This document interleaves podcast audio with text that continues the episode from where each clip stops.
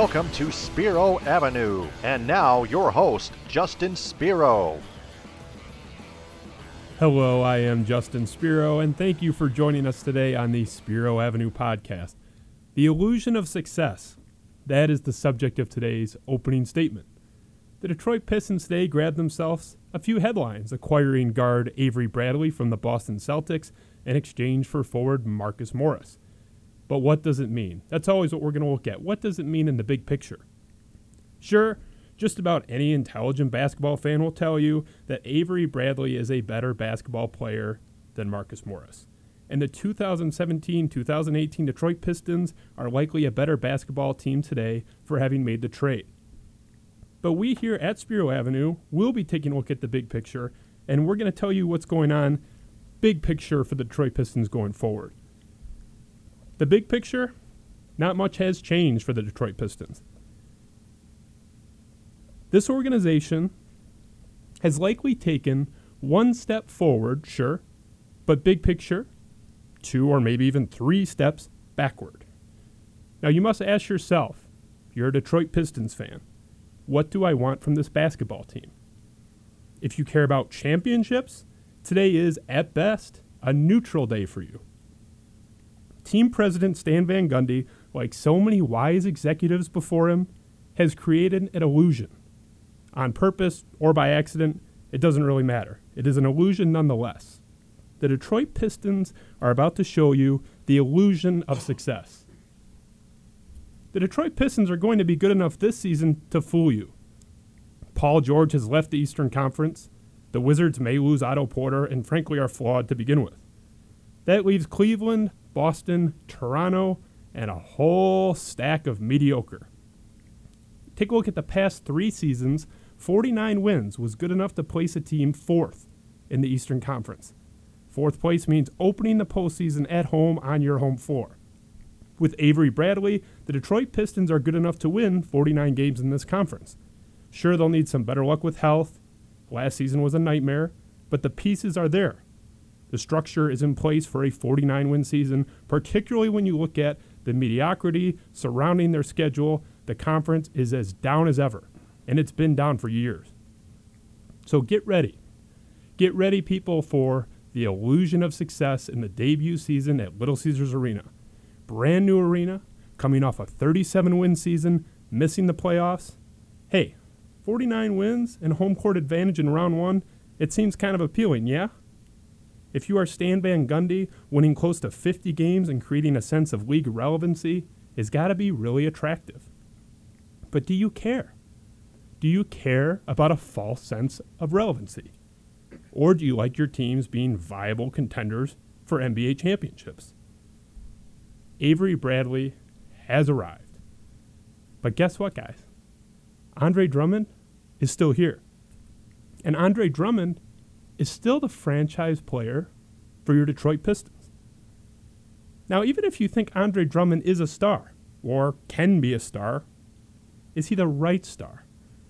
Carmelo Anthony, been a star for years, never even sniffed the NBA Finals. Stephon Marbury, for years, was considered Starbury, the franchise player for three different teams, particularly the New York Knicks. Spike Lee wearing his jersey courtside. Did they even sniff the NBA Finals? They weren't the right stars. Carmelo, Stephon Marbury, I would even argue Allen Iverson, who got to a finals, not the right star. So, sure, even if you say Drummond could be the star or a star, is he the right star? Much like Drummond, the players I listed immensely talented, but with glaring holes either in their games or in their psyches, or in some cases, both. Now, we care about facts here, and we always will. The fact is, not a single team in the NBA has won a title with a player fitting the profile of Andre Drummond. If your franchise player is deeply flawed, particularly mentally, you simply do not win an NBA championship. That is what history has told us. And I challenge any Drummond supporter or apologist to cite the, ex- the exception to this rule. It doesn't exist.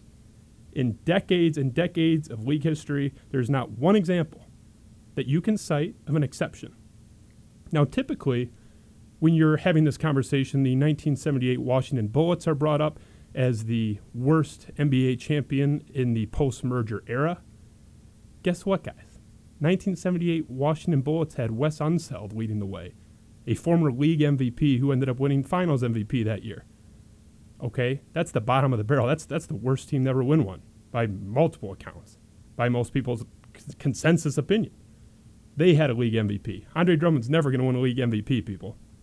So sure, Avery Bradley's a great two-way player. He's going to bring it every night. He's a perfect fit for this town, the blue collar mentality. He's a going to work player. That, that's great. And I like the guy. I think he's a great acquisition. But Andre Drummond is the star of this team. You know how I know? He makes the most money. His face is on the billboards. His image is on the season ticket booklets the team sends out to their fan base. The entire franchise has been built around him, both on and off the floor.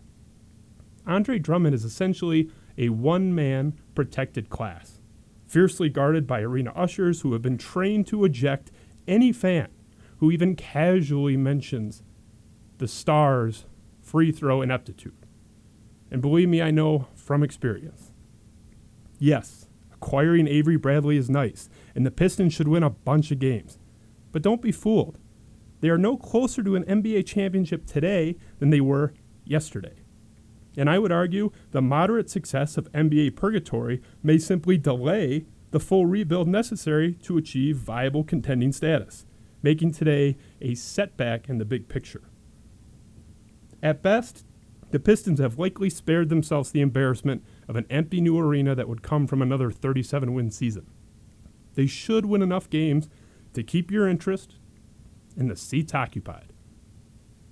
But in the end, real title contention, viable, real contention, remains as far away as ever. And that is the illusion of success. Stan Van Gundy's team is about to put on one heck of a magic show. Now we move into, with that said, the first guest ever in the history of the Spiro Avenue podcast for this instant reaction that we're dying for on this Pistons topic, which is ruling the day here in Detroit. Ryan Schuiling, host of the Schuiling Report on 92.1 The Team FM in Lansing, joins us in studio. Ryan, how are you? Spy, I am honored to be your first guest. Uh, I've been waiting for this moment for you for some time. I think it's well earned, it's well deserved, and I hope people enjoy the take that you have, which, like you just demonstrated, I mean, very well thought out, very well reasoned and articulated, and uh, almost cost you your life with Andre Drummond.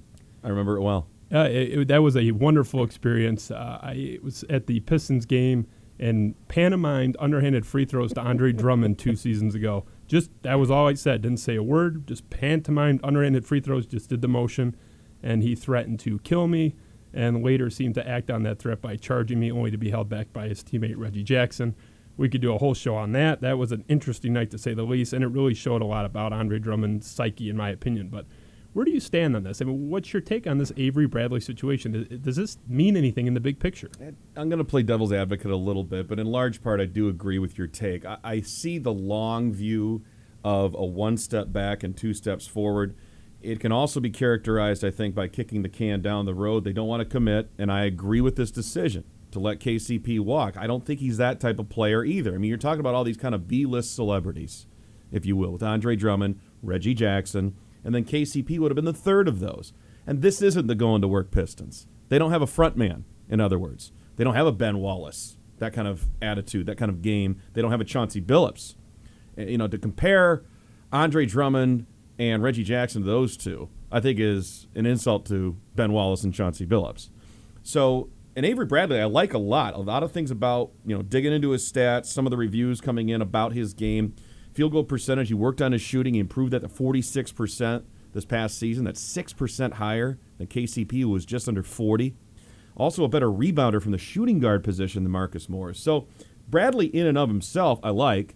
But then they're going to have to come to another decision a year from now. Now, what do you do with Avery Bradley? You're going to let him, it was going to be KCP all over again. So, I don't think this solves anything. That's where I agree with you. And I think the real question is Is Andre Drummond your superstar? Well, you're absolutely right. They're marketing him as that, they're putting him out there as that, but they're protecting him like he's a child. I mean, for an usher to come up to you, don't talk about his free throw shooting or you're going to be ejected from the arena. You know, I just drove by. You don't live too far from the palace here. And now it's like a ghost town. And I'm just kind of having these thoughts and these flashbacks. I was at the 04 championship uh, game, game five, with my brother. Watched them win it all.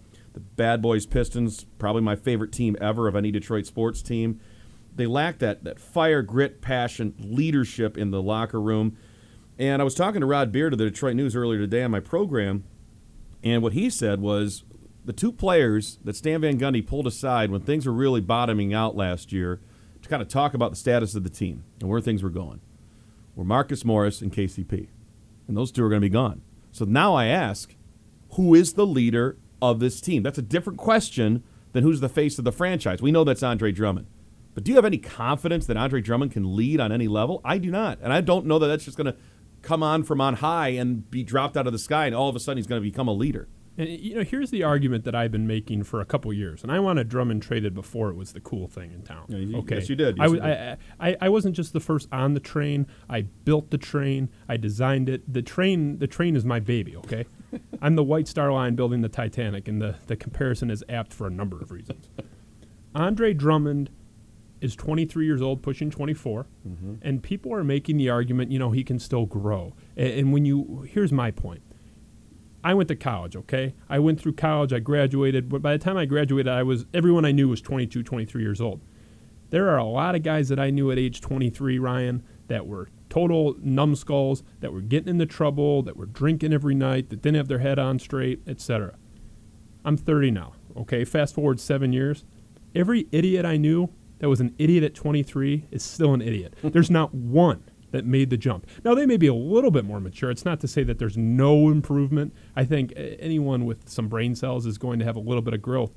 If you're an idiot at 23 or if you're mentally soft, if you're sensitive at age 23, just ask yourself people out there, how many people did you know at 23 were mentally soft, were were timid, were uh, unable to handle situations with any pressure whatsoever, and then suddenly at age 26 they were world beaters. It just doesn't happen. And again, I, I look at to the example of the NBA. Name me the star. Name me the mental midget star that at age 22, 23 years old had all sorts of problems and just was attacking fans on his own fans on the sidelines and was going after any media members uh, that, that dared question him on the free throw issue that was so isolated and insulated. And then suddenly at age 25, 26, a couple years later, was leading a team to the charge for the Larry O'Brien trophy. There's no precedent for this.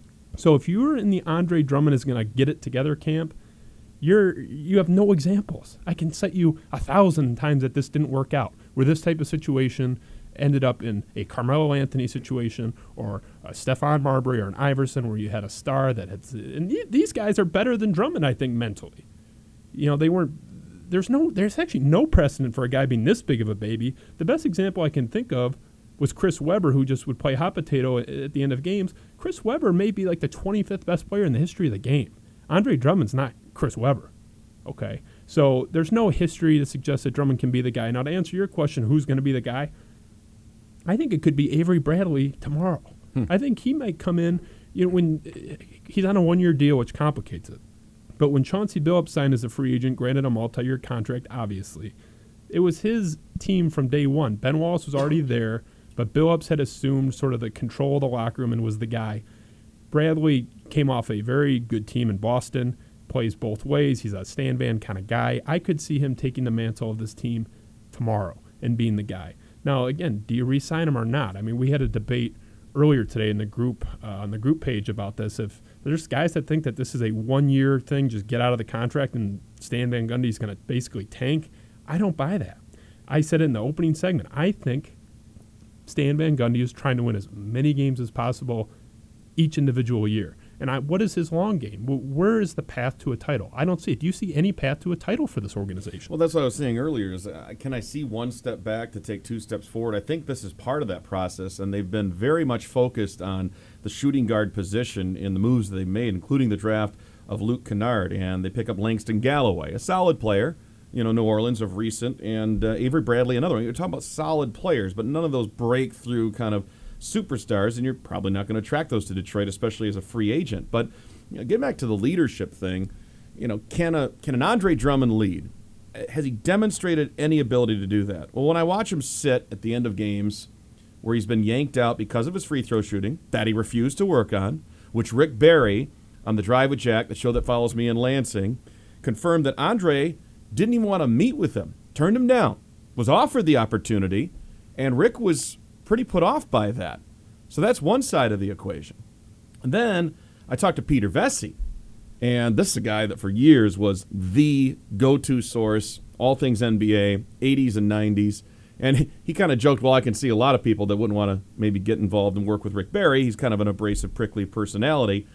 But he went along with that, you know, Andre Drummond, for as great of a rebounder is, tremendous physical skills, if there's not that passion, that desire to get better, how can he demand that of others? How can he look to everybody else on the team? You're not giving me your best. Oh, yeah, Andre? What are you doing at the free throw line? And what are you doing to improve there? It's a non starter. He's checkmated from out of the box. So, you know, this 23 year old stuff, too. Let me touch on that for a minute. You know how old Isiah Thomas was when he was drafted by, by the Pistons out of Indiana? Uh, 22? He was 20. 20, okay. He was 20. And he was a ferocious leader then. And I think if there's a starting point, like Isiah wasn't perfect at age 20. He made a lot of mistakes, and the Pistons weren't very good for several years until he got his feet under him. They added Laimbeer and they added these other pieces. You've seen the 30 for 30 documentary. It's wonderful by ESPN about the bad boys, but he had a starting point from which he could grow and then lead.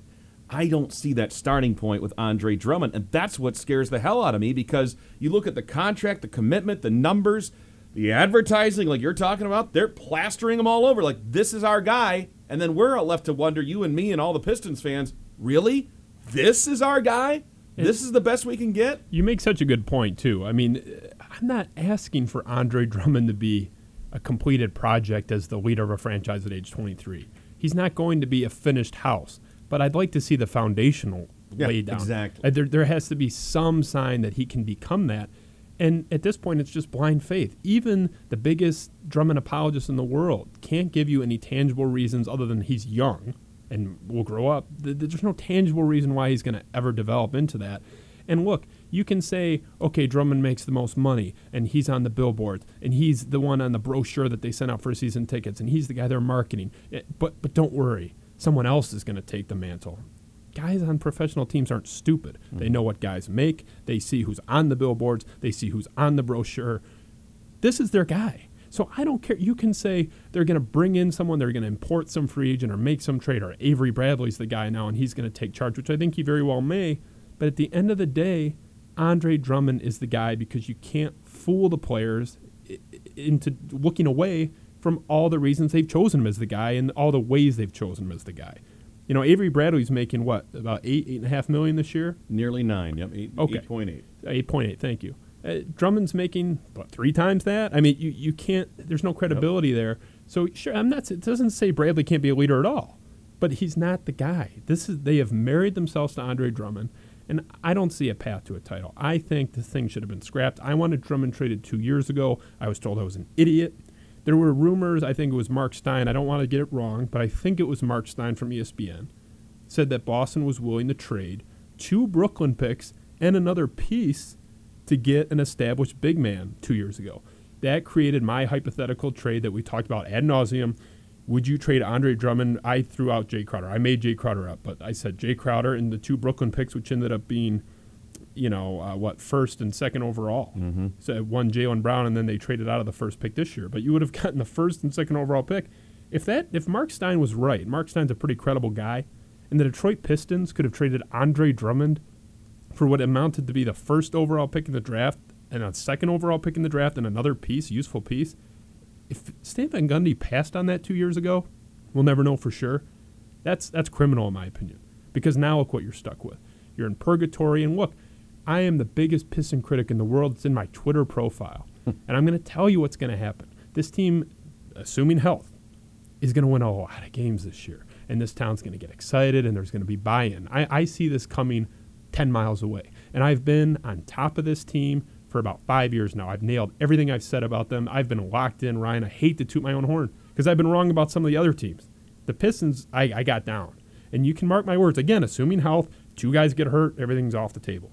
But assuming health, this team's going to win a lot of games relatively, not 60, but you know a lot of a lot of games relatively between 45 and maybe even 55 games if everything goes right. Weak conference, they have a lot of better pieces than look at the rosters in this conference. So what happens, Ryan, if this team wins 52 games? What do you think the town's going to get on board, right? Without question. And with the new arena, the excitement surrounding that, and people are going to be interested from the get go because of the change. Uh, yeah, I could definitely see if they're a 50 win team. Now, I don't necessarily see that coming. I still think this is maybe a 500 team, a little bit above, maybe a four or five seed in a weakened Eastern Conference. We've seen Paul George shipped out, so Indiana, you would figure, drops off a little bit. It's on the young guys now. I mean, Stanley Johnson, I think it's about time that if he doesn't break through as some kind of impact player, that's an indictment on Stan Van Gundy as well because he was very high on Stanley Johnson. He had a choice to make in the draft that year, and it was a top 10 pick. And so far, I've been less than impressed. I mean, you got Ellenson probably stepping into a more prominent role because of the attrition up front.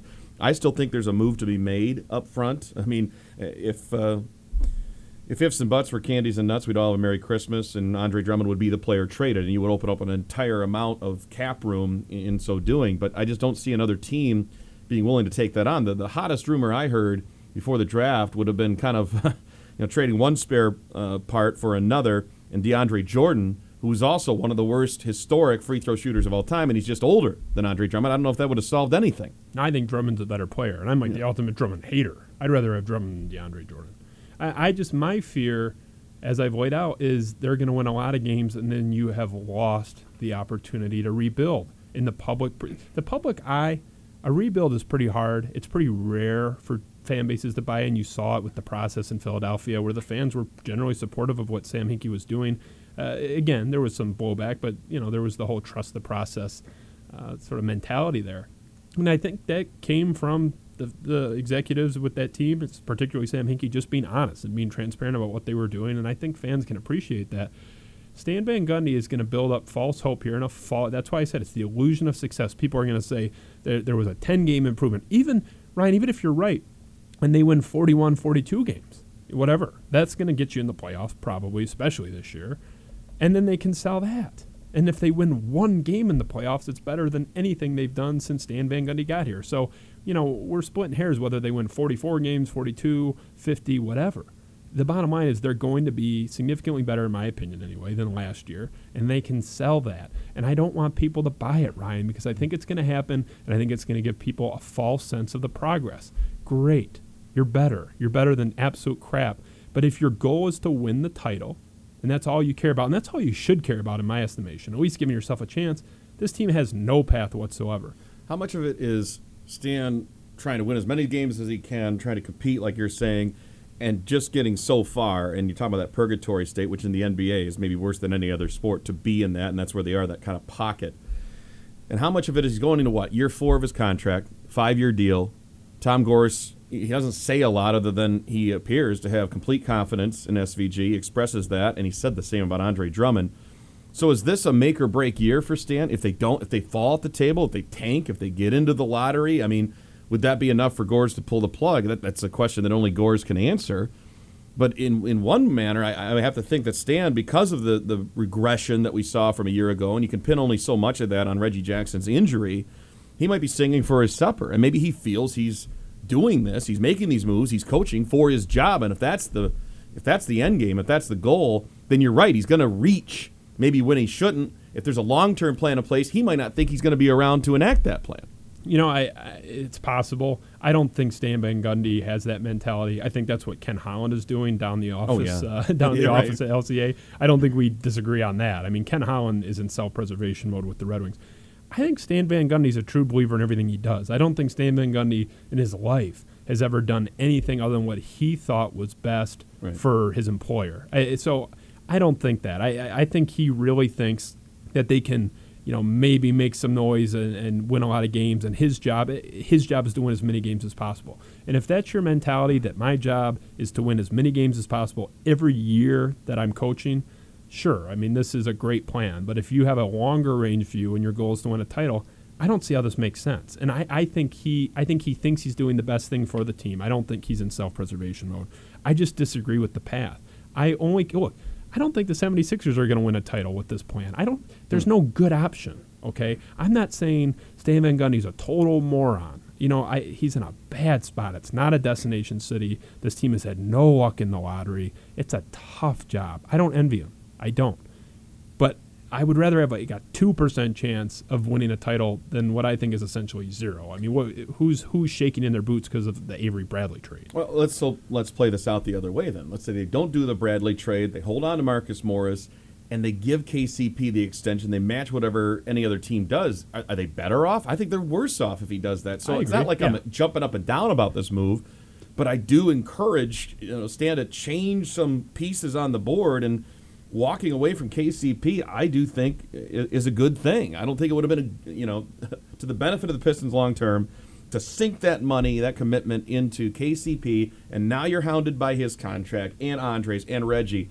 Is that a triumvirate you're confident in? No, I, I I couldn't agree more on that. I mean, Kentavious Caldwell Pope. This entire show, Ryan, before this trade today, was going to be on how bad I think KCP is. I, I mean, at least you know, pound for pound, dollar for dollar. Yeah, I'm seeing all these dollars thrown around and his name tied to him. I'm like, no thanks. No, no. You could offer him to me at half the rate they're saying, and I would still cringe. Maybe I'd sign it because that's the market, and the market is a cringe market. Right. But I, I wouldn't do it. But let, us move off the Pistons, and, and that's you know the main topic of the day.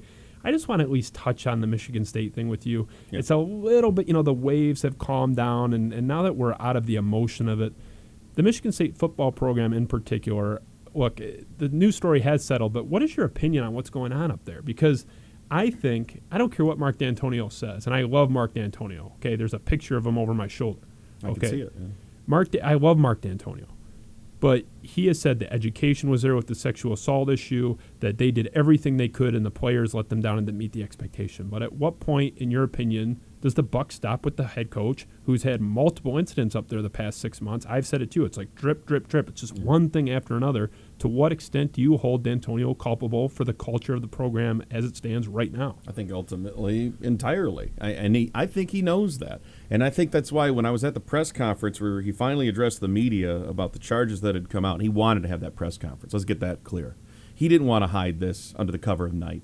He knew that legally they had to, but the drip, drip, drip you're talking about, he's fully aware of, and he knows it's taxing, it's taking its toll on this program and the fabric of the program and the perception of the program, on how people can recruit against him in living rooms and there's nothing he could do. His hands were tied. Now, finally, he comes out, and it was Fred Heumann, uh, formerly of the Detroit uh, television here, uh, WDIV Channel 4, who's now back in Lansing, that asked him if he felt betrayed by the three players in question, Corley, King, and Vance. And he came right back and said, No, I, I'm angry. And why is he angry?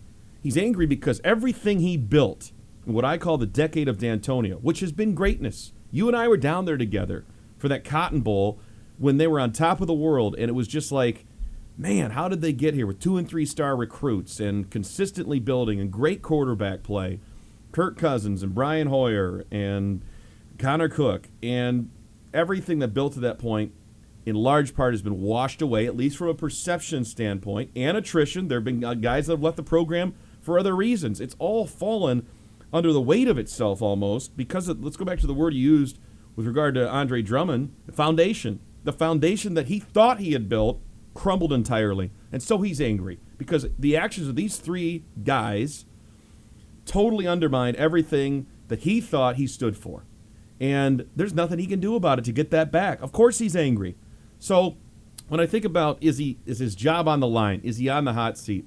That's only as good as the person holding the purse strings that's going to make that decision, which is Mark Hollis, who I might remind everybody was so averse to firing somebody like Tom Anastos, who was a calamity as head coach of the hockey program didn't fire Jackie Joseph after the tremendous controversy that Matt Charboneau and Tony Paul covered so well, and we'll never know the truth there. That the girls involved changed their story. Didn't fire her. He is so hesitant, reticent to fire anybody. You think he's going to pull the plug on Dantonio of all people? I don't see that happening. And Lou Anna K. Simon same thing. I think that they're lockstep behind Dantonio. So the whole thought of well, if he goes three and nine, uh, he'll get fired. I don't think he, he gets fired if he goes 0 and 12. I really don't. I think everything is about the off the field stuff. If there's another incident, if there's another rape or anything along those lines, that might be grounds for firing. But the on field product, I think he's built up enough capital to earn that respect from those who hired him. A decade, like like I said, ten years here. I don't think I don't think it's fair to just cast it all away and just say, well, one bad year and one bad off season and these punk kids did this. and say, well, that's it for me with Dantonio. I think the fans, in all honesty, owe it to him to see if he can get out of this. Now, if they go three and nine again, and there's more turmoil, and the leadership issues in the locker room, and Trump Hillary divided the locker room, and they were divided along black white lines, but that all happened. If that continues, and there's no nobody to grab that torch of leadership from inside that locker room, whether it be Brian Lewerke or somebody else, then maybe you take a second look. But I, I think he he is owed and deserved the second chance to see what happens in 2017. Make or break. Again, that's up to Mark Hollis or Lou K. Simon. I, I have to back up about 12 seconds here. Trump Hillary was a dividing force in that locker room. That's the 1st I've heard that. I haven't heard that. 100%. You know that for a fact? I know that for a fact through various sources. Absolutely, yeah. yes. There wow. was. Uh, it's dividing everybody. Riley Bullough, in particular, was vocal about his support for Donald Trump. And there were many, obviously, in the locker room who uh, took issue with that. Oh, you you plugged your nose and voted for Trump. Yeah. I didn't vote for him, and people still think that we're like the two worst guys on the planet. I mean, you know, I know the heat that I've taken. that's for sure. It's unbelievable. But I mean, that's the thing. Uh, that was only a part of it, but it was a, it was a part of it. And I'll say this to a further point. I mean, you know, here, Rico Beard is my colleague. Okay, he does the Spartan Beat, which airs on our station, and, and I like Rico. But there was a moment, there was an instance with regard to Curtis Blackwell, which in various forms of communication with you, I told you that he had been hauled away from the Duffy Daugherty building in handcuffs. Yeah, you knew this way before it came out. February, yeah. I knew this. Yep. And I, I didn't report it because I didn't think at the time that it was relevant to the case in terms of the rape allegations and everything else, and also that his name, which would come out later for other reasons, would kind of people would fill in the blanks there. And when that came out, I made a bet with Rico about the Gonzaga North Carolina national championship game. And I had Gonzaga, he had North Carolina. And he had followers coming at me saying, hey, if you win, uh, Ryan should have to out his source who told him that some staffer was hauled away in handcuffs. Well, lo and behold, Matt Mencarini from the Lansing State Journal not that long ago confirmed in a police report that yes, indeed, Curtis Blackwell was escorted out of Duffy Daugherty in handcuffs out the front door. Now, at the time, what I didn't know was that Rico, who is very good friends with Curtis Blackwell, called Curtis based on my reporting and said, Hey, wait, Curtis, did this happen? Curtis said, Yeah, 100%. Yes, it did. Now, obviously, Curtis was thinking, This shouldn't have happened. I don't know why they did this. They could have taken him out the back. Did they have to be that dramatic about it? That wasn't my point or place to decide. But that's what happened, and I had it you know through a couple of other sources that I conferred with and said, "I've got this intel from somebody who saw it firsthand." You know, and I checked with David Harns. Did you do you have this same? Yes, I do. I checked with Al Martin, WKAR. His producer drove by while it was happening and saw it. Now, just to build on that, the Curtis Blackwell phenomenon is tied directly to the disaster that Michigan State faces right now. And it's tied to the divisions in the locker room. Because he had his favorites, his guys from his Sound Mind, Sound Body camps in Detroit, and he was looking out for them. And there was a clear faction of his and not his. And, and that only contributed to the problem. The Trump Hillary stuff was another one. You heard about Jon Reschke. I mean, the, the racial slurs that he dropped, that's another issue. You know, all of these things from what was once a, I think, unqualified, unified locker room with leaders in it. And they lacked that last year tremendously. And the, the soul was sapped out of that team. My source tells me that they were just dreading coming to practice almost every day. And, I mean, Mark tried to turn that around, but the whole mood, attitude, morale of this team, not just the losing, but the fact that they didn't like each other that's what was coming to the surface, and that's what concerns me the most. It'll be interesting to see what happens. I, I, backing up, I totally agree with you that they could go 0 12 if the program keeps itself relatively clean. Mark Dantonio not only won't be fired, he shouldn't be fired. Frankly, Michigan State fans need to realize where they came from. I'm speaking from that side, okay? This isn't Alabama. It's not even the University of Michigan. Don't get such a big chest that you think a year down, maybe even two years down, and you're going to go fire the coach. Okay, uh, you, we're not that program, and I'm proud of this this program, and I'm proud of how far they've come. And they have a rich history going back to the '60s of winning national championships, and that's great, wonderful. You're Michigan State at the end of the day. Okay, I don't bow down to anyone as a Michigan State fan, but I also know that they don't have the luxury of firing a guy like Dantonio with that track record because you know what?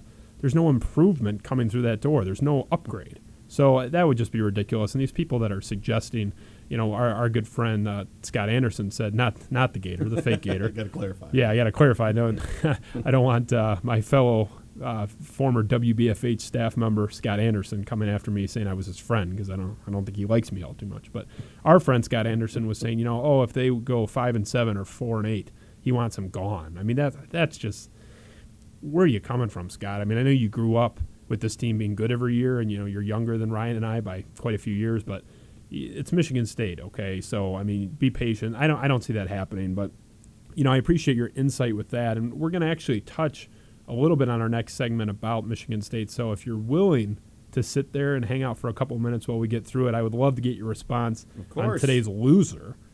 Uh, we are moving into the last segment. First, I'm going to hit on today's winner. And this is something I'll set it up again every week. At the end of the day, this is as much a media criticism show and website as it is a sports podcast or website and I'm going to look at what the media in town is doing, what they're saying, if they're doing a good job or a bad job, and I want to offset every mean thing I say on this show with something nice. It's you know sort of like the, the motherly lesson. So it's good of you. Thank you. Yeah, I'm I'm trying to I'm trying to be a good guy, Ryan. There's a lot of people that a lot of people don't like me. I just you know people. I like you. You like me, and my producer Jed likes me, and my family likes me, but that's almost the entire list. It's, it, I mean, it's a rough. I have like fifty percent of the people who like me in this room, and there's people that, that want my blood on the ground. I don't know what to tell you, but so I'm gonna try. I'm trying to be a nicer guy. I'm like a, a reformed alcoholic. Okay, consider this my AA meeting when I cite you today's winner. Hi, Justin. And today's winner, many of you probably already know if you're listening to this show. I tout him often. He's a basically winner in life as far as I'm concerned. Steve Neveling of the Motor City Muckraker website. He runs this website himself. He's just just a great guy and uh, what I like to call sort of a throwback journalist. And there's so few of these guys out there today, guys that are going to ask tough questions. His website's called Motor City Muckraker. He is the ultimate muckraker. This guy doesn't care what position of power you're in, how much money you have. He's going to get in your face, and he's not unfair. He's not combative, but he's just going to say, hey man, what's going on with this? Why'd you approve this bill, or why'd you, why'd you sign this, you know, sign this bill or approve this easement or whatever? He's Steve's going to get in your face, and there, there's like four guys in town that still do this stuff. So Steve, who I consider, uh, I'm, I'm friendly with him. Steve's a great guy. Steve had a good article today that just came out uh, a couple hours before this was recorded, and this was actually printed in the Metro Times, not on Motor City Muckraker. And this was an article about uh, Detroit Free Press editor Robert Huschka, who was, according to Neveling, forced to resign today. Oh. Since 2015, he has been in the top spot at the Detroit Free Press. He's the top editor. It's basically the boss. I mean, he, the guy runs the whole, the whole publication. And according to Steve, the page views and revenue were down at the Free Press, no surprise, and the Free was quote not churning out enough meaningful news. So this was a great piece for a number of reasons. Just great reporting by Steve. Steve talked to, I believe, six different sources at the Free Press who confirmed this information to him. As far as the Free Press was concerned, Huschka was resigning of his own volition. Steve blew that up immediately and explained not only the fact that it was a forced ouster, but it gave the reasons why. And it's just good reporting. I mean, there's it'd be so easy to just take the Free Press at face value and walk away from it. But of course, Steve has a lot of sources at the Free Press. He's a former Free staffer himself, and he went and got the real story, and that's something I appreciate, especially given my own history with Robert Huschka, who, by all accounts, great guy. I've never met him.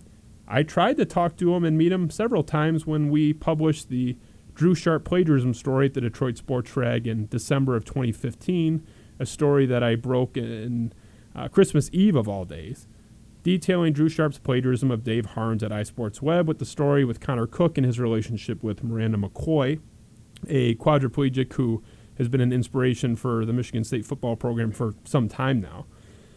The, the story with Robert Huschka, in my opinion, and look, I don't know him personally, but I can tell you about his professional life. Robert Huschka, ironically, of, of all people to not respond, this is a guy who's the top editor at a major daily and issued a de facto no comment when he was approached about a plagiarism scandal at his own shop.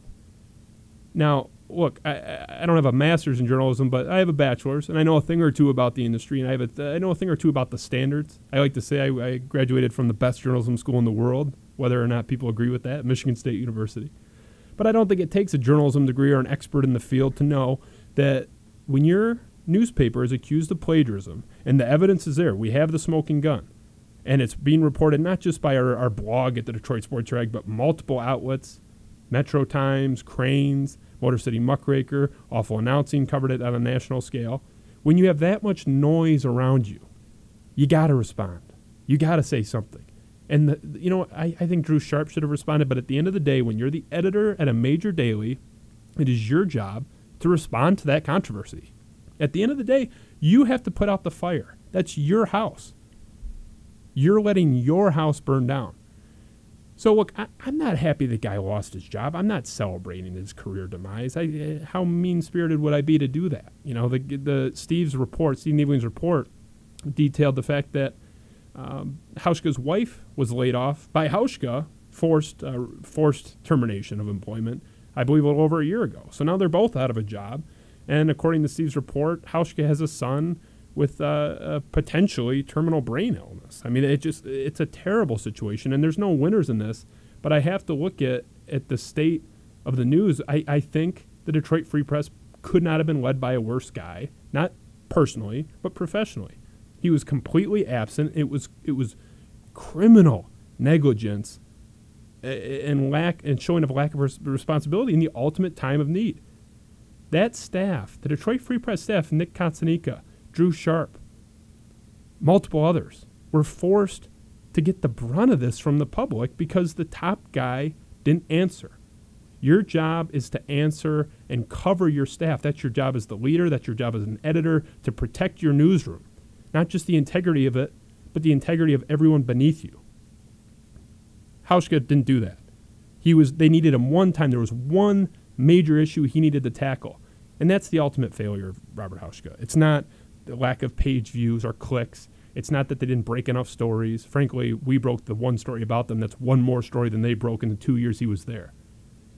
Robert Huschka's legacy is that he had a plagiarist caught red handed on his staff, and he didn't do a thing about it. But the point being, rounding back, Steve Neveling, great job. Bravo, Steve. This is what we need in this town. The Free tried to pass this off as, as a a resignation that could have been listed for any number of reasons family reasons. He's moving to a different state, he has a different job, whatever. Steve gets to the bottom of the story. Steve doesn't care what a press release says, and he says, "I'm going to go find out." So that's good. Good on Steve. Just he, he's he's the best. I mean, really, him and Chad Livengood, who just moved to Crain's, uh, the two best journalists in the state, as far as I'm concerned. You can maybe give John U. Bacon up there in Ann Arbor the bronze. I mean, there's there's some really good reporting coming from those three guys, and they're just the best. I'm going to get to today's loser right now. And again, the loser of the day, I'm not calling him a loser as a person, but it's Mike Valenti. It's Mike Valenti who, for my money, not that it's saying much, is the best in town on, on the air. Now, if uh, the guy across from me, Ryan Shuey, never comes to town, he's going to get demoted to second. But for now, in the Detroit market, Mike Valenti's the, the best. So let's get that off at the top. I mean, Mike's great. I, I think he's a, he's a talented guy and he's the best show in town. But he totally botched this. I mean, this was, I, I believe, yesterday, maybe two days ago. Mike Valenti was arguing that Jim Harbaugh, head coach of Michigan football, is under significantly more pressure than Mark Dantonio going this season. It's typical Spartan slapping Mike Valenti. Let's play the first of two clips. We know, Dan. Look, I believe Mark Dantonio is both under pressure and on the hot seat. I believe this fall will be Mark Dantonio's last year at Michigan State for a myriad of reasons. Okay, I have a myriad of reasons why I think that's a stupid take. I mean, we covered about half of that already, and we'll, we'll round back to Ryan in just a moment to, to respond to that portion. It doesn't make any sense. And he, you know, if he wanted to make the argument that Dantonio uh, would be leaving because he just can't take it anymore and he, he has a heart concern or something, maybe that's one of the myriad reasons. I don't know. That's purely speculation on my part. I don't know what myriad reasons he's talking about. That may be the first component. But Mike Valenti specifically said that Dantonio not only eh, has pressure, but he's also specifically on the hot seat. When you say you're on the hot seat, that doesn't mean, oh, his, he's having heart problems or he's burned out. Hot seat means he's at risk for being fired. And, and Mike Valenti makes it pretty clear that he thinks Dantonio has a good chance of being fired at the end of this season. We already covered that. It's not going to happen. Roll clip two. I think Dantonio's under immense pressure. But let's look at the other side of the coin. Isn't Jim Harbaugh under an unbelievable amount of pressure? Let's think about it for a minute. For one, he coaches one of the best brands in America, Michigan football. With that comes an unbelievable amount of built in pressure. Now, he's entering his third year.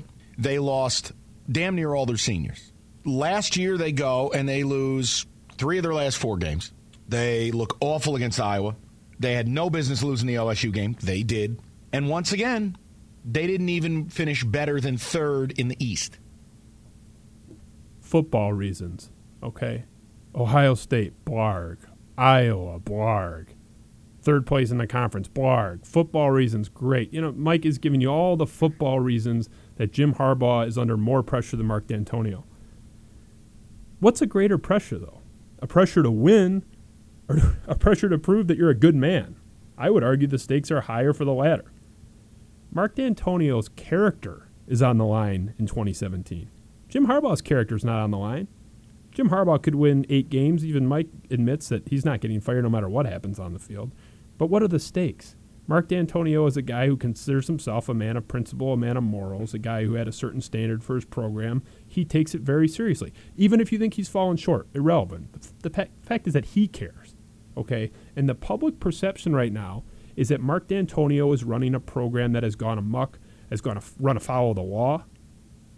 It has fallen short in a number of ways on a personal level, and that Mark Dantonio has allowed that to happen. Those stakes are a lot higher. This is a guy who's fighting for the character and the character, the perception of his character going forward for the rest of his life. This is his legacy, the legacy that he spent years cultivating and was very good up until about seven, eight months ago, and particularly bad the last six months. So, uh, you know, I understand what Mike Valenti's doing. Valenti's trying to have a, a radio topic, and he's got to do four hours alone, and he doesn't have Terry Foster, so he's got to. I have, I have no problem with the topic, okay? I know it, it, it's a manufactured topic. I have no problem with it. You know, he's got to do what he's got to do. I'm not filling 20 hours a week. But I just disagree with his conclusion. I mean, Mark Dantonio's stakes, he, he's you know fighting for his job potentially. I don't think so, but potentially. Harbaugh, no chance of that. And he's fighting for his character. Jim Harbaugh doesn't have those concerns. So I, I'm going to bring Ryan back. Normally we're going to end the show on that note, but I, I want to bring Ryan just to comment on that. I mean, do you agree with the the difference in fighting for your character versus fighting for wins? I mean, what's the difference? Totally different, and you're absolutely right. I mean, the reputation of Coach Dantonio's program is on the line, and he knows it. Like we talked about earlier in this program, you know, he is battling for hearts and minds of people like you, of alumni donors, and people that would be season ticket holders that are on the fence right now. And you start losing them, now you got a major problem. But he's also fighting for the soul of his own locker room. We outlined that earlier. He's got if his own guys aren't buying into him or the atmosphere or the culture, a word that I hate, then how can he expect the fan base to do that? How can he expect the administrators to do that? How can he expect Mark Hollis to do that? I mean, he's got to he's always done this, but he's got to go Fort Knox bunker mentality, start from within, build that out. That needs to permeate through those walls, and that needs to communicate itself in the form of leaders, not just the council that he puts together, the 12 guys, and then they pick captains. They got to really live up to those standards. So to win that back is a monumental task. For Jim Harbaugh, I mean, this is a whole lot of spin for Mike Valenti. Uh, and that's fine. I mean, if it were up to Mike Valenti, maybe he would fire Mark Dantonio after another like four and eight season. But he's not making that call. I illustrated that earlier. Mark Hollis is not firing Mark Dantonio for what you just alluded to, football reasons. Could be other things, could be off the field. Okay, maybe. But with Harbaugh, the pressure. Harbaugh is the one who exerts pressure. Harbaugh is a phenomenon. Harbaugh is a cult of personality. Harbaugh owns Ann Arbor. You know this as well as I do. He is a bigger than life character, and as such, as the Pied Piper, other people will follow. And as far as losing all the seniors on defense, true, but there have been some tremendous recruiting classes that Harbaugh's put together over these last couple of years. And I do feel that the Wolverines are in reload rather than rebuild mode. Now, maybe I'll be wrong, and maybe Michigan will fall flat on their face, go six and six, seven and five, and now people will be asking questions about Jim Harbaugh. And Mike is right in one respect. They finished the season on a rather sour note. They can't win away from home. When Michigan wins its next big road game, let me know, because it hasn't happened under Jim Harbaugh. So I am watching that. Mike's not entirely wrong, but in terms of pressure, there's no pressure on Jim Harbaugh, at least not yet. No, and, and you're spot on. And it's not to say it's not to say you know that there's absolutely no pressure. There's pressure on every coach, and you know of course there's some pressure on Jim Harbaugh, but as a relative matter, look, this season is not a referendum on Jim Harbaugh's character. This season, fair or not, is a referendum on Mark Dantonio's character, and the stakes are a lot higher. If Jim Harbaugh and the Michigan football team underachieves this year it's got it's going to be a referendum on the 2017 Michigan Wolverines football team. If Mark Dantonio's program runs afoul of the law again and ends up in the muck again, it's a referendum on Mark Dantonio's life, his entire career, his life's work, not just on 2017. The stakes are a lot higher. You're talking about one season versus a guy's entire career. I mean, he he will not recover ever in the public eye if they run into it. I'm not talking about on field. I'm talking about if they go four and eight and have all these issues off the field, he's never coming back from that. That doesn't mean he's fired forever and he's going to retire, but he's it's going to stick to him. He can still shed it if they take off and they stay clean this year. I think he can get away from it. It's never going to go away completely, but I think he can, you know, rewrite his story a little bit back to where it was 12 months ago. If it goes into hell in a handbasket again, I don't think there's any coming back from that. And and just the stakes are higher on that note alone. So sorry, Mike, you know, you're the best in Detroit. Y- you booted that one. I mean, you're just you're just wrong, and you know, we're all wrong sometimes. So you're forgiven, Mike. But we're we're gonna wrap up. Uh, Ryan drove all the way down here from the Lansing area to be here tonight. Thank you so much, Ryan, for joining us. Uh, first guest ever. We have a couple cool ones on deck. I don't want to tease all of them, but I believe believe we'll have Denzel Valentine in studio uh, next week. That's looking pretty good right now. So um, not going to say for sure, but uh, to put it about 90%, he says he'll be here. So mm-hmm. we are working on that, and I think he has some big shoes to fill. Ryan, thank you so much for being here. Appreciate uh, the invitation. I will always be honored to be the first in studio guest for Spiro Avenue. Maybe we'll have you sign the wall or something. Yeah, uh, start a tradition. Let's do it tonight. If you can find a spot on the wall that's not covered by some type of old Michigan State uh, paraphernalia. Right. Uh, thank you to to Jed Schilling as always for being the the most wonderful producer in the state of Michigan and perhaps in the Midwest. Uh, just a, a great guy we are going to wrap up today. Uh, thank you so much for tuning in to the Spiro Avenue podcast.